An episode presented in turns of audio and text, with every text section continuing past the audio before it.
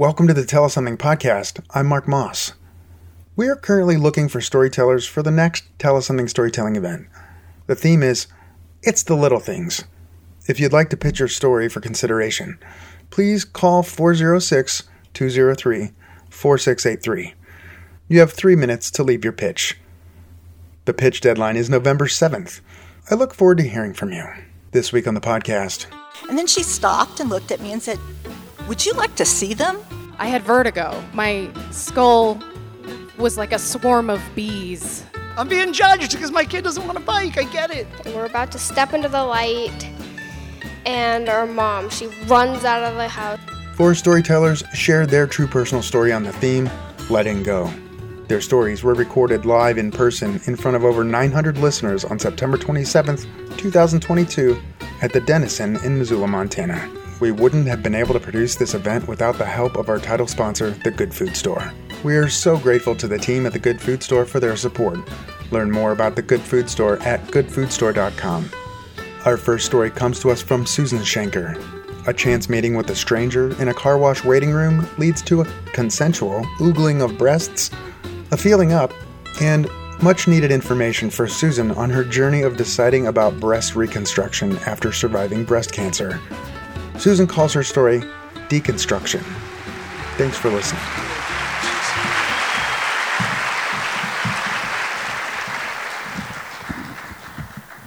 In the spring of 2009, I am sitting in the waiting room of a full service car wash. As I'm chomping on my complimentary popcorn, an attractive, well dressed woman walks in and sits down.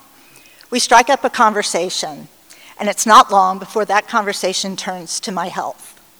It is clear by looking at me that I am not well. I have a headscarf, no eyebrows, no eyelashes, that ashy moon face. I'm in treatment for stage three breast cancer. I've had the removal of my right breast and all the lymph nodes under my arm. Um, I've had six months of chemo, and I'm heading into radiation. And as we chat, the woman reveals that she is a breast cancer survivor who's had a double mastectomy. And she asked me whether I've made a decision yet about what to do about the right breast. And I said I hadn't. The doctors have been talking about reconstruction, but I really hadn't made any solid decisions. She became very enthusiastic and animated. She said she had had reconstruction and she was thrilled with the results. She talked some about the surgery, and then she stopped and looked at me and said, Would you like to see them? And I went, Um, oh, okay. so we go into the bathroom at the car wash where she pulls up her blouse and her bra and reveals these beautiful breasts. They are round and symmetrical. The skin has been pulled to look like nipples. They, they have expert tattooing. They're works of art. She shows me the scarring. She talks a little bit more about the reconstruction. And then she looks at me and she said, Would you like to touch them? and I said, Okay. So I touched them. They felt very normal, I guess. We wrapped up our conversation and got in our separate clean cars, drove away. I never knew her name. So as I'm driving off, it like hits me. Like, oh my God, I'm an educator and a mother of two. What if somebody walked in? And then my next thought was, how incredibly generous. Um, I'd had doctors talking at me about what comes next, but I didn't really have a sense about what that meant or what it could be. And then it dawned on me oh, wait a minute, I could actually get bigger, better breast out of this deal. I'd never even considered that before. So I was excited. I call the surgeon, go in for a meeting, enthusiastically start talking about what I want and what I'd seen, and he's nodding. He said, Well, we could do that. Let's talk about what it would mean for you. He said, first of all, you've had almost all your tissue removed from your right side. So any kind of reconstruction is going to involve moving tissue from some other part of your body um, and also an implant. And he said, we don't really have enough in your stomach or hips, so we'd be talking about moving tissue around from your back to build out the breast. And I'm nodding. And he said, and also, you would have to wait till after radiation uh, and your skin heals, and then skin's not very elastic, so there was a series of procedures to stretch the skin. And by this time, my jaws dropped, and I am feeling, no pun intended, deflated. Um, he talks about um, the fact that I would lose quite a bit of mobility in my right arm as well. So I leave that appointment and give it a deep thought, talk it over with my husband, my friends, my family, and come to the decision not to have um, the reconstructive surgery. So that left option two, which is a prosthetic breast. So I go to the store in the cancer center, which kind of has the ambiance of an upscale lingerie shop. And the woman is very, she's lovely, and she takes all my measurements and brings out the prosthetic breast, which I start to refer to as my faux breast, and the accompanying bra. Now, this bra is industrial strength. It's big, big wide strap, sturdy, and all of that serves a purpose, right? It keeps the faux breast firmly in place.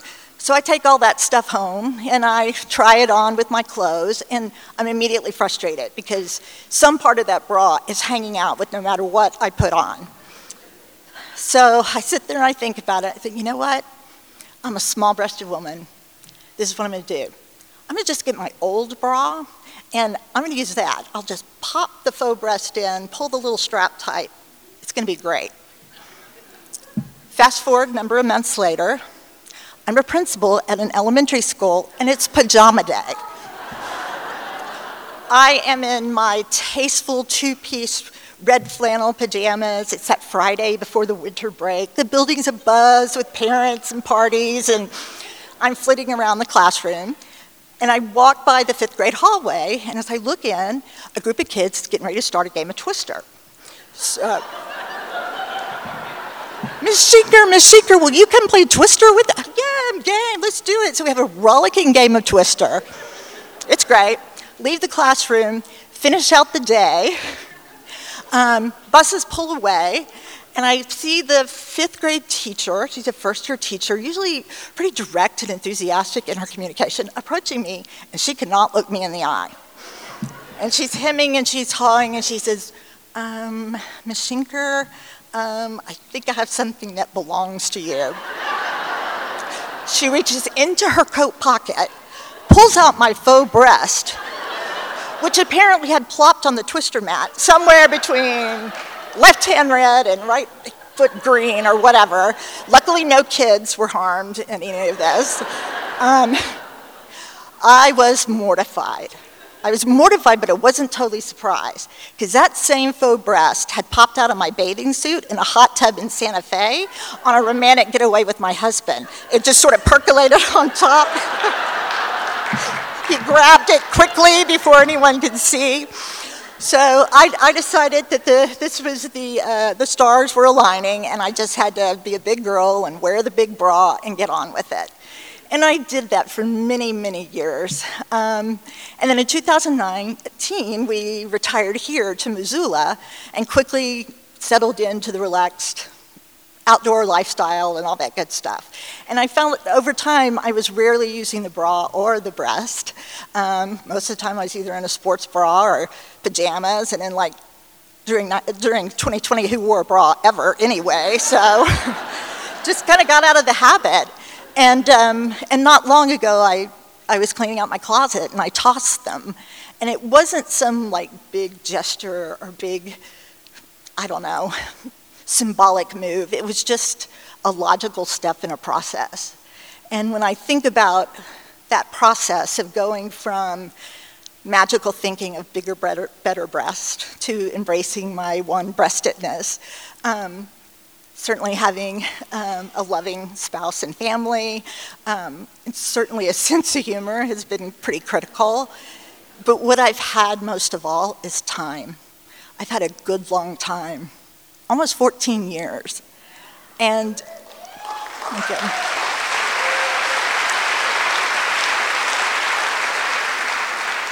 But as a long term survivor, I am painfully aware that not everybody gets this time and so it is enough to stand here as a one breasted woman.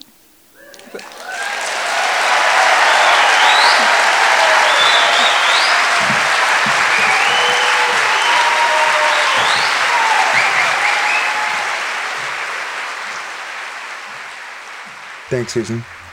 Susan Shanker is originally from Houston and is a retired educator. She and her husband Mark have three adult children one grandson, and one very spoiled puppy. Now, living happily ever after in Missoula, Susan enjoys hiking, trail running, yoga, and, surprisingly, long winter evenings. Our next storyteller is Margie Cates. Margie, in her own words, tells us that her story is about the transition between burning with ambition and discovering that the thing you needed has always been inside you. No flames required. Maybe some tears. Margie calls her story The Body Keeps the Score, and boy, is she pissed. Thanks for listening. I was living in New Orleans, a place where music is a living, breathing thing. The city is wild and alive. There are little eddies of despair around every corner. Trumpet sound blooms in the night. My friends and I were wild and broken and beautiful, and we didn't care. We rolled ourselves in glitter, went out dancing in the streets, hung from balconies, and made art, and we all knew how to hustle the poor bastards who came to our fair city. Uh, we adorned ourselves in feathers and veils. But after five years, I was struggling. I kept fainting, and no one knew why.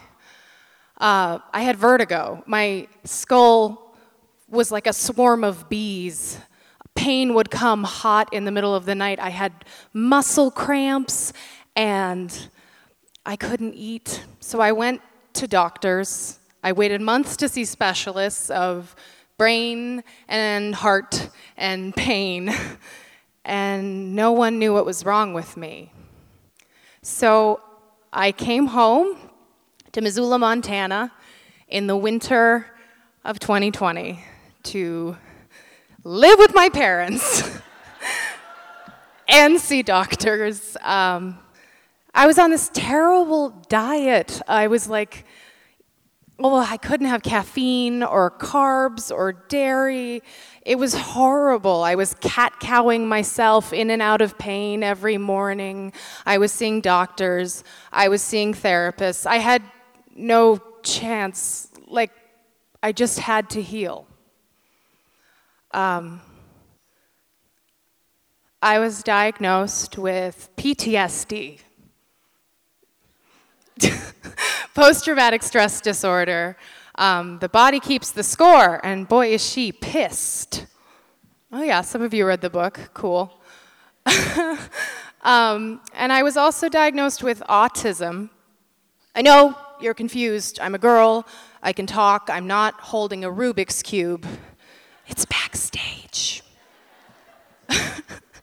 We're funny too. Uh, but the thing about trauma is that it's defined as anything that's too much, too fast, or too little in too much time, essentially. And that kind of describes my experience at Good Food Store at any given time, 6 p.m. Uh, but really, this thing with trauma, my body had spent its whole life finding ways to numb and dissociate, and, and the, the fainting was my body screaming at me. Um, and if you don't know what dissociation means, it means it's like when you're in a car with someone who talks too much and you like kind of float out of your body so you don't have to be there anymore. Yeah, and, uh, and that's dissociation. See, we've all done it. It's very healthy until you do it for 12 years. um, my trauma happened to me in Missoula, Montana, in my college dorm. It happened in recording studios over and over again. And it happened to me in New Orleans, in my house. This story is not about those men. This is my story. A chronic pain doctor told me my nervous system was turned up too high. that my body was sending ambulances and fire trucks to places that were no longer on fire. He said, Until you learn how to feel safe in your body, you will always be in pain. And I said, Safe. I'm a woman. Don't tell me to feel safe. but that's called being triggered. And uh, yeah, it felt like a death sentence. When I was in New Orleans, I was gigging constantly. I was always hustling. I was always going. And this thing happens to musicians. You could call it depression, but it's more of like an emptiness where you only feel whole when you're on stage. And you only feel like a person when the audience is reflecting something back at you. And so the audience applauds and you're overflowing. I mean, you kind of feel like a phony because you don't believe in love, but you keep singing about it. Um, uh, but you're overflowing, and then you come home to your cat shit apartment uh, with stale cigarette smoke in your hair, and there's cocaine on the table that your roommate left out again, and you feel emptier than ever before. But I kept hustling, I kept gigging, I kept trying, thinking that the next gig, the next song would take away that feeling. I was home, stuck in my body, with no gigs, a broken body, and nothing left to give. So I waited in the darkness.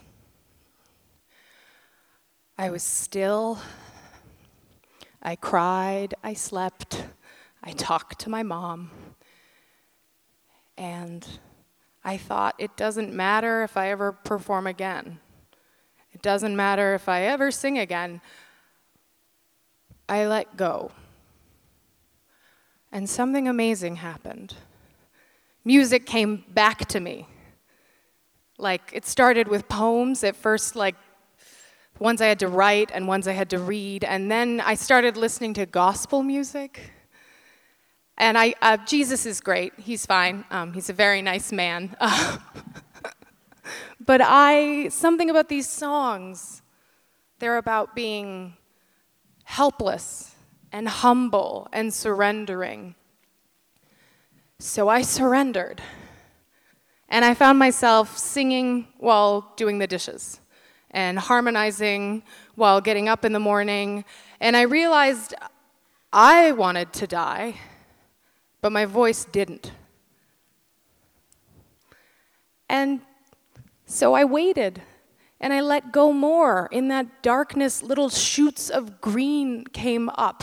And the more I let go, I rebuilt my relationship with my body through EMDR therapy and polyvagal therapy. And I found a space inside myself that was pure and open and loving. And uh, I had to let go of expectations of what someone who doesn't have autism, how they live. I let go of dreams that had kept me afloat for years. And the fainting stopped. The muscle spasms abated my stomach moved. it was a miracle, okay? it really felt like a miracle. And, uh, but more than that, I found a place where my voice could be in my body again. And my body was safe, my body was my home. And now, whenever I sing, it comes from that sacred space, whether it's on a big stage with a band or just for my dog in the backyard. And I want you to know that if you have been hurt, you are not broken. They didn't destroy you. It's all still inside of you. You just have to open the door and feel all the grief and rage and terror because it is terrifying to be embodied but it's the key to community, it's the key to vulnerability, and it's the key to joy. And joy is our birthright. Many's the time I've been mistaken and many times confused. Yes, and I've often felt forsaken and certainly misused. Oh, but I'm alright, I'm alright, for I'm weary to my bones. Still, one can expect to be bright and bon vivant, so far away from home, so far away from home. And I don't know a soul that's not been battered. Don't have a friend who feels at ease. I don't know a dream that's not been shattered and driven to its knees. Oh, but I'm alright. I'm alright. Can't be forever Tomorrow's gonna be another working day. And I'm trying to get some rest. I'm just trying to get some rest.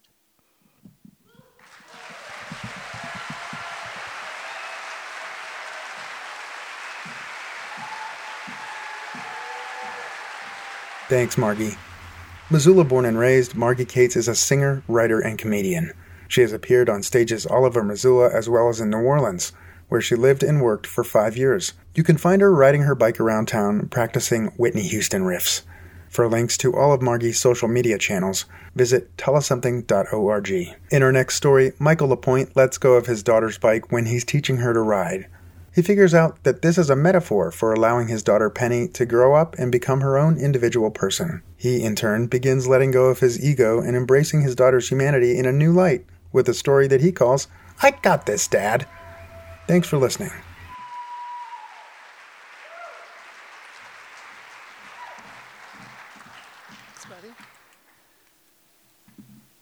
You got it.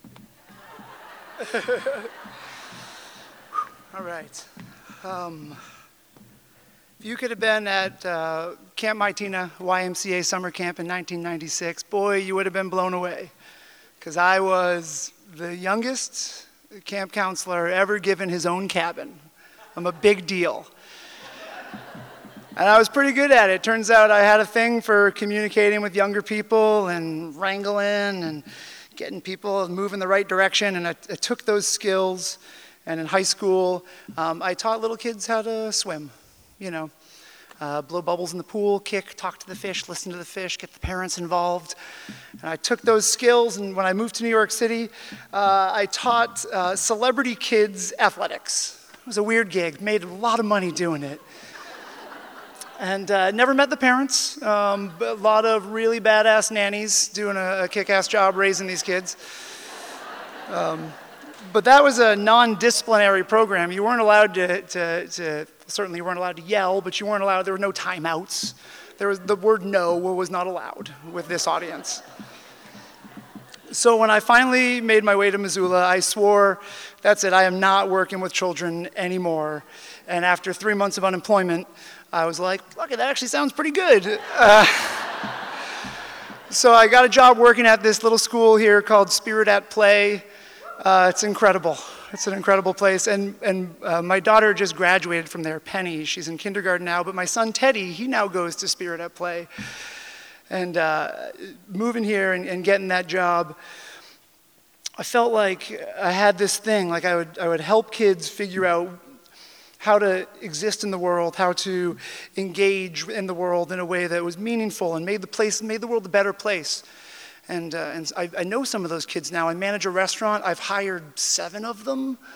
And I'm like, I know you when you were five, and you pick up trash.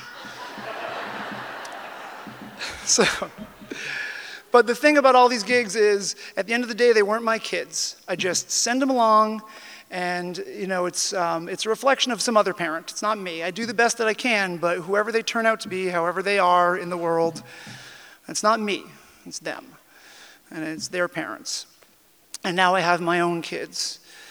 And my daughter Penny, she decides what she can and can't do. And, and I want to be there saying, No, you, you can't touch that. It's hot. And I don't want to see you get burned. And so don't do it. And trust me, I've burned myself. And, and she says, um, I, she knows how to ride a bike. I already know how to ride a bike. I'm like, You do not know how to ride a bike, kid.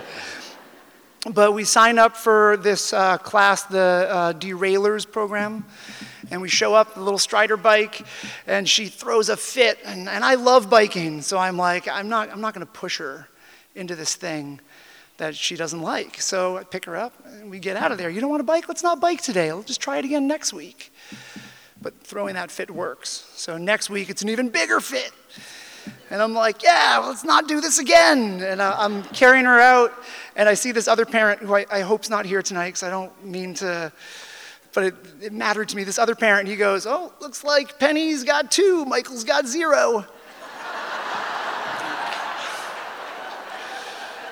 like, I'm being judged because my kid doesn't want a bike. I get it. So, winter comes along, and, uh, and we're going to go to Discovery Ski Area. The only thing I love more than biking is skiing. That is where I'm at my most free. I love skiing. And boy, if my kids could ski, that would be incredible. And so Penny and I were biking down, we're biking, we're driving down to Discovery, and she's in the back going, I already know how to ski. like, kid, you don't, you don't know how to ski, and uh, it's going to be rough because we've been through this. And lo and behold, we get to the parking lot, and that same family from Derailers, they also go to Discovery.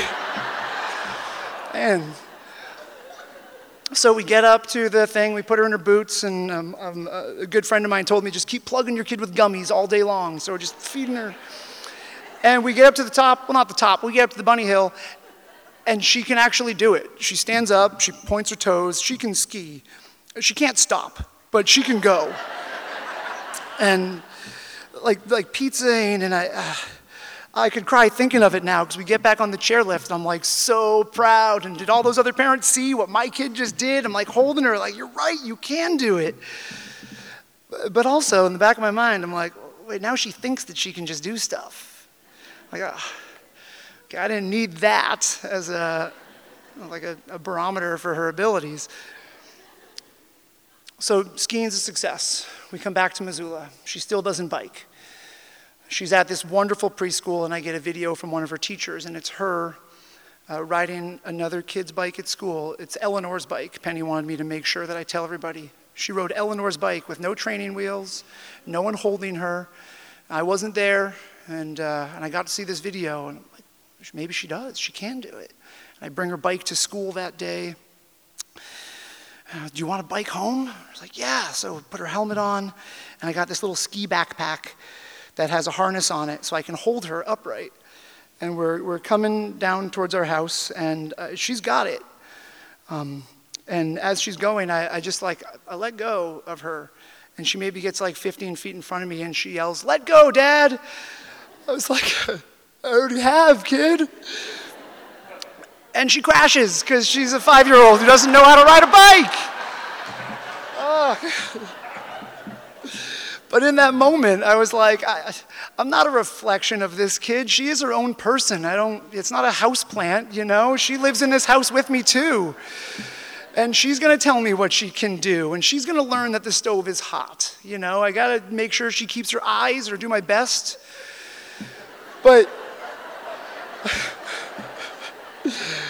I, I don't get to decide uh, what she's capable of. I got to let go. I got to let her be her own person. And I want to see what person she becomes. She can tell me. You, you tell me what you can do and who you are. And that's, that's what I got.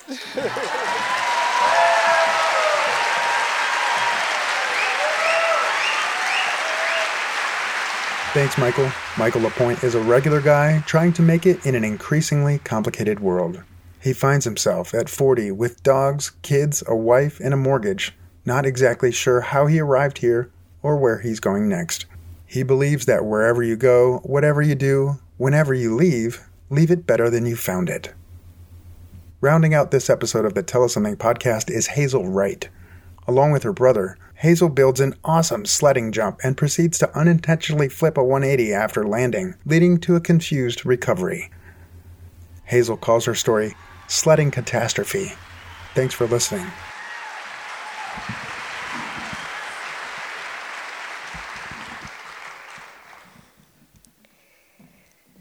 I open my eyes and I'm staring at this lilac colored ceiling of my bedroom. And I'm just thinking, should I get up? Should I just lay here? Should I pretend I'm asleep so I can get 20 seconds more of valuable rest? And I just lay there. And then my mom barges in and she's like, Hazel, you need to get up now, I'm sorry. And she comes and she pokes my head and she goes, Hazel, I'm sorry. And then she goes, But it's a snow day. And for snow days, that was amazing because we got to stay home and play in the snow and just have fun, and we didn't have to make up schoolwork. So I jump out of bed with my ducky pajamas on and get a bowl of cereal, and I'm munching cereal, and my younger brother, Xander, he comes down the hallway and he goes, Hazel, we should go to the sledding hill. And we have a sledding hill that's maybe six blocks from our house. It's not the biggest sledding hill, but to us, it was the world. So I'm like, yeah, I'm in.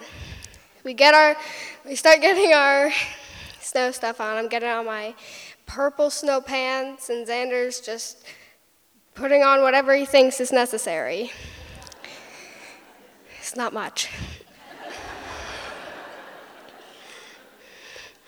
and we were standing in our garage waiting for the door to open with our little metal saucers by our sides. And we're about to step into the light. And our mom, she runs out of the house and she goes, Guys, guys, you forgot your helmets. And she plops my white little ski helmet on my head and Xander's green ski mel- helmet on his. And then she's like, Okay, you're, you're good to go now. And so we start walking to the sledding hill. We're just trudging through the new snow. It's like, and our mom, she's somewhere behind us. And then sledding hill. It's at the end of a cul-de-sac. And this cul-de-sac is, there's a couple houses to the side of it. There's usually cars parked around them, but all the cars they move. They don't want to have kids sliding and hitting the cars. So we're hiking up this hill and we get to the midway point. And the midway point is leveled off a little more. And we start, Xander turns to me and he goes, Hazel, it's the day. We're going to build that sledding jump. And he grabs a saucer full of snow and he dumps it at my feet. And he goes, Hazel, start building. And I'm like, okay. And I start making this cheese wedge of a jump facing the cul de sac that's about to my eight year old height knees. And we're almost done with this jump, just one more saucer full of snow, and it's done. And we turn around and start walking up the hill, and I turn around to look at this beautiful jump, and this kid, can't be more than three years old, comes and sits on it. that beautiful jump that we just spent a good five minutes making. it's gone. And so we walk back our three steps down to where the jump used to be. Quick, rest in peace. And then we start to build another jump. And this one is bigger and better. It's about to my eight year old tall waist.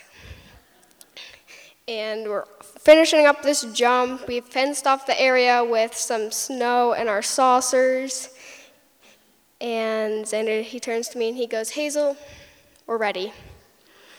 And so he hikes to the top of the hill and he yells, Geronimo! And he jumps onto his knees and rockets down the hill. And he hits the jump and he flies. And he's soaring, and then he hits the snow. And he looks back at me and tumbles off. Full on face plant. And he turns back and he looks at me, double thumbs up. He's, Hazel, I'm okay. And I'm like, okay, working up the courage. I got it. I'm okay. I can do this. And I jump on my little red saucer, butt down, and zoom down the hill. And I hit the jump, and I'm flying, and it's so amazing for all the people that jump like skis or bikes. It is just amazing. And then I hit the snow, and I'm okay. But so I start to turn, and so now I'm facing the jump. And I'm fine though, but I'm fine.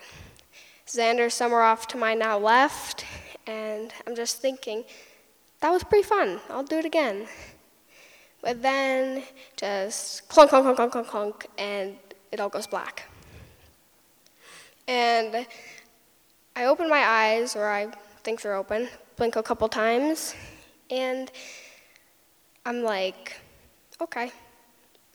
I don't know what happened, but I think I'm okay. And I hear my mom, and she goes, Hazel, Hazel, Hazel, Hazel, are you okay? Are you alive? Are you not decapitated? And I'm like mumbling a little bit, and I kind of try to pull my way the direction I came from. And then I see it, the light. The first thought I have is, um, did I die? Is this heaven?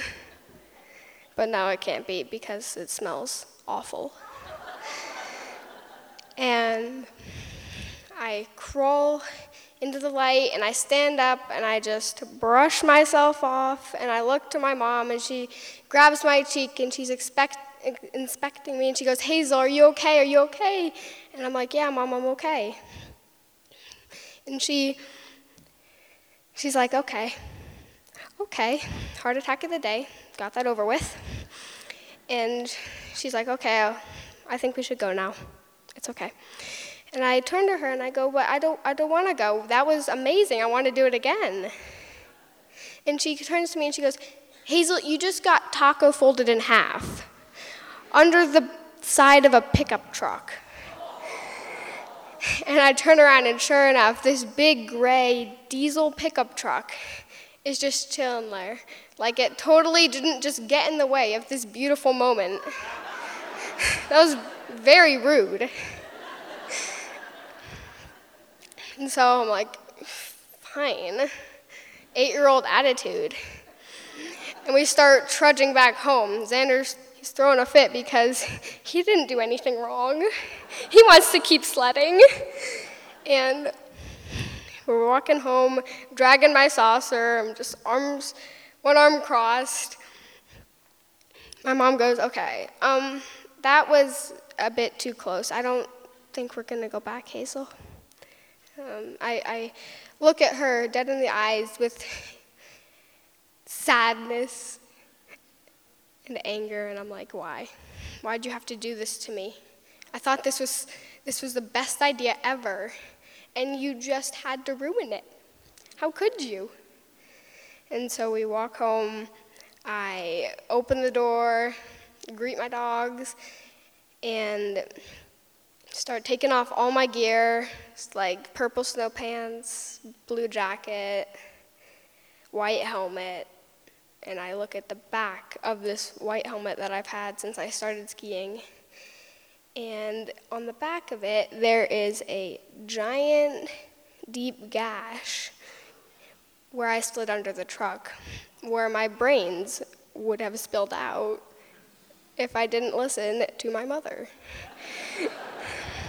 so, thank you, Mom. I'm alive today now.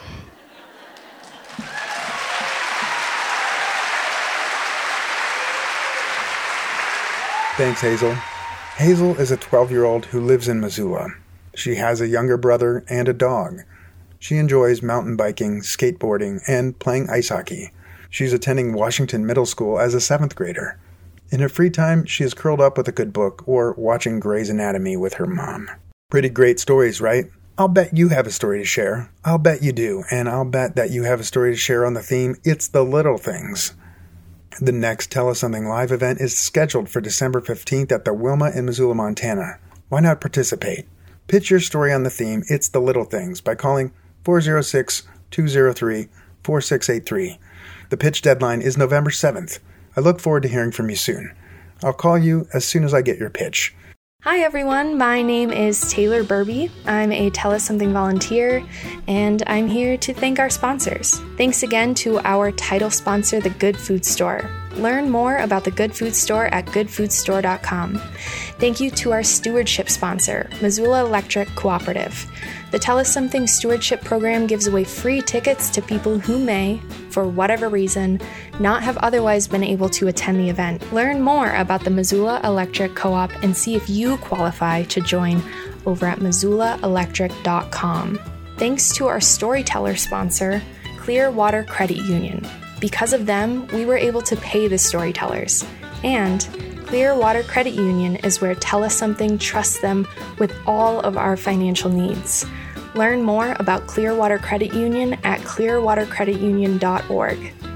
And thanks to our accessibility sponsor, Garden Mother. Because of their generosity, we can provide ASL interpreters for our friends in the deaf community. Learn more about Garden Mother at gardenmother.com. Thanks to our media sponsors, MissoulaEvents.net, Sushi Hana, the first best sushi bar in the last best place. Find out more and have a look at the menu at sushimissoula.com. Missoula Broadcasting Company, including the family of ESPN Radio, The Trail 103.3, Jack FM, and Missoula Source for modern hits, U 104.5. Learn more at MissoulaBroadcasting.com. True Food Missoula, farm to table food delivery. Check them out at truefoodcsa.com. Thanks to our in kind sponsors, Float Missoula. Learn more at floatmsla.com. Thanks, Taylor. Hi, it's Joyce from Joyce of Tile. If you need tile work done, give me a shout. I specialize in custom tile installations. Learn more and see some examples of my work at joyceoftile.com. Hey, this is Gabe from Gecko Designs. We're proud to sponsor Tell Us Something. Learn more at geckodesigns.com. Next week, join us for the concluding stories from the Letting Go live storytelling event. You would be also able to see, I think, how much I like the quality of things. It's small and simple, this house, but everything is well done. She goes, Can we do it again? I was like, Yeah. We meet Matthew, our mortician. And Matthew looks like or reminds me of Lurch from the Addams family. Bow ties and tuxedos and crushed velvet dresses, and we are in jeans and t shirts. Tune in for those stories on the next Tell Us Something podcast. Thanks to Cash for Junkers who provided the music for the podcast. Find them at cashforjunkersband.com. To learn more about Tell Us Something, please visit tellussomething.org.